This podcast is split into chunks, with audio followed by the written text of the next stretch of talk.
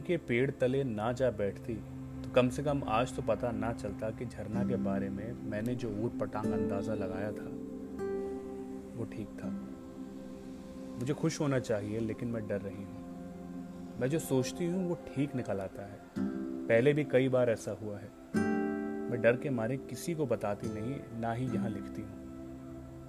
बापू के मरने से पहले मैं अक्सर सोचा करती थी कि किसी दिन उसकी जान अंधेरे में ही निकल जाएगी। नींद में और मुझको पता भी नहीं चलेगा। वैसे ही हुआ।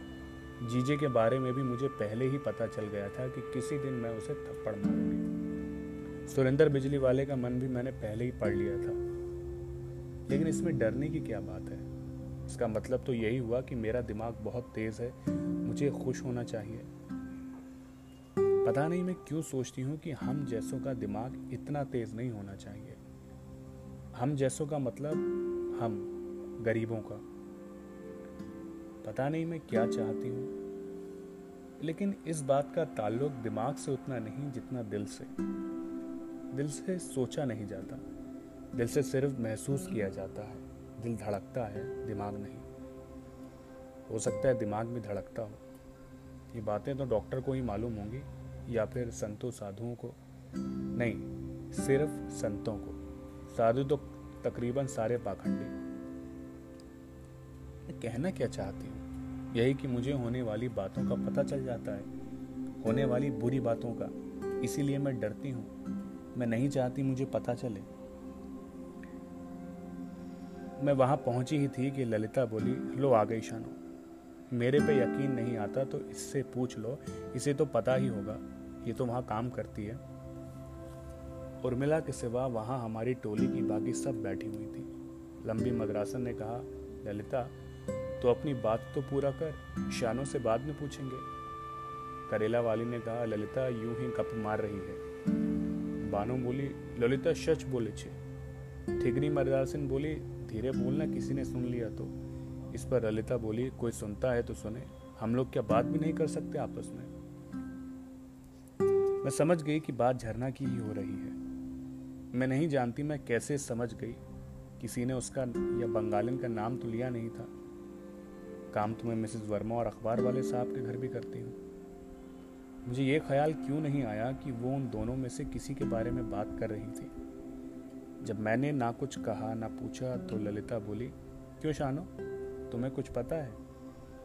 मैंने पूछा, किस बारे में? अब बानो बोल उठी, झोरना के बारे में। मैंने कहा, मुझे तो इतना ही पता है कि वो लौट आई है। ललिता बोली, इसे सब पता है, ये बताना नहीं चाहती।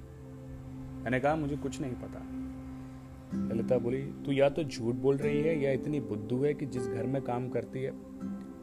लंबी मद्रासन बोली, ललिता, तू सारी बात बताएगी या नहीं? तब ललिता ने बताया कि उसकी एक बहन सेक्टर ए में एक लेडी डॉक्टर के घर काम करती है और उसने अपने कानों से सुना कि उसकी मालकिन अपनी बेटी को बता रही थी कि सेक्टर सी में रहने वाली एक झरना नाम की बंगालिन उसके पास अपना गर्भ गिरवाने गई थी। लेकिन उसने मना कर दिया। कहा कि अपनी माँ को साथ लाओ या अपने पति को। और फिर वो झरना किसी और डॉक्टर के पास चली गई थी। किसी मर्द डॉक्टर के पास। और वो मर्द डॉक्टर भी उस सेक्टर ए वाली लेडी डॉक्टर का वाकिफ था। और उसने आज ही उस लेडी डॉक्टर को बताया था कि झरना का पेट बड़ी मुश्किल से साफ़ हुआ था और उसे पूरे दो दिन डॉक्टर के अस्पताल में रहना पड़ा था। ये सब बता चुकने के बाद ललिता मुझसे बोली, जो मुझे पता चला, मैंने सबको बता दिया। अब तू भी तो बता। मैं उसकी बात सुन सहम गई थी और सोच रही थी कि मेरा अंदाज़ा क्यों ठीक निकला।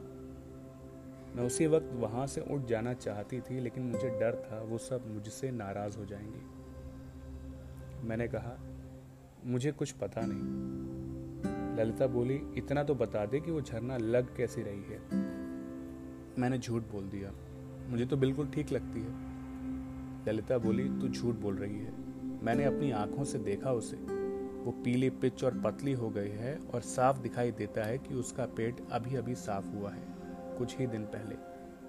एक दो दिन बाद मैं तुम सबको ये भी बता दूँगी कि कब हुआ। मैंने अपनी बहन से कह दिया है कि वो थोड़ी सी जासूसी करके सब पता लगा ले। वो लगा लेगी, वो बहुत चालाक है।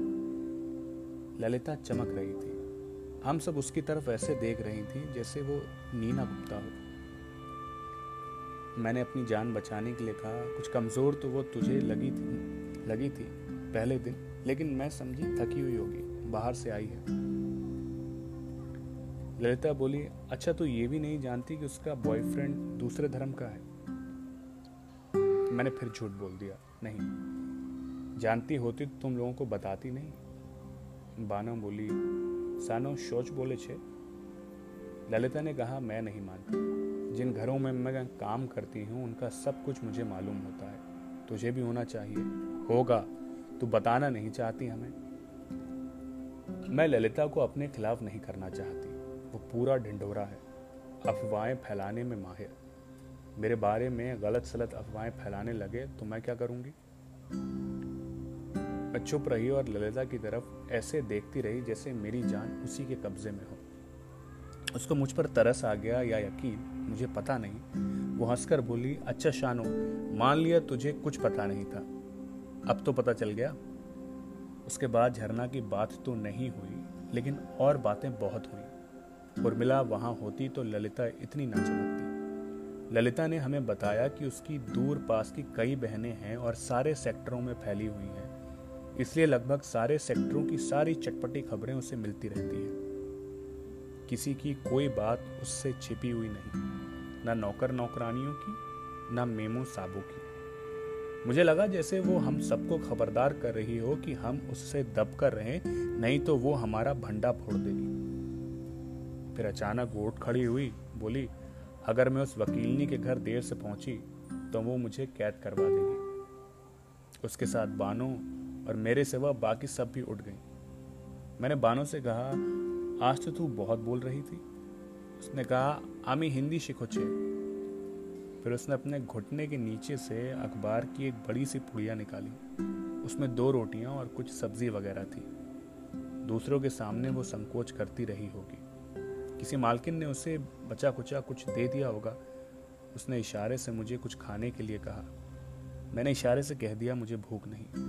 मुझे डर था कहीं वो उस पुड़िया को फेंक ना दे। मैंने उठते हुए कहा, तू आराम से खा, मैं चलती हूँ।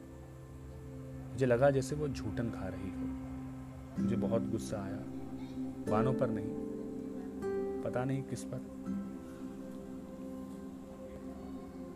हाय, ये एक नौकरानी की डायरी का एपिसोड 29 है।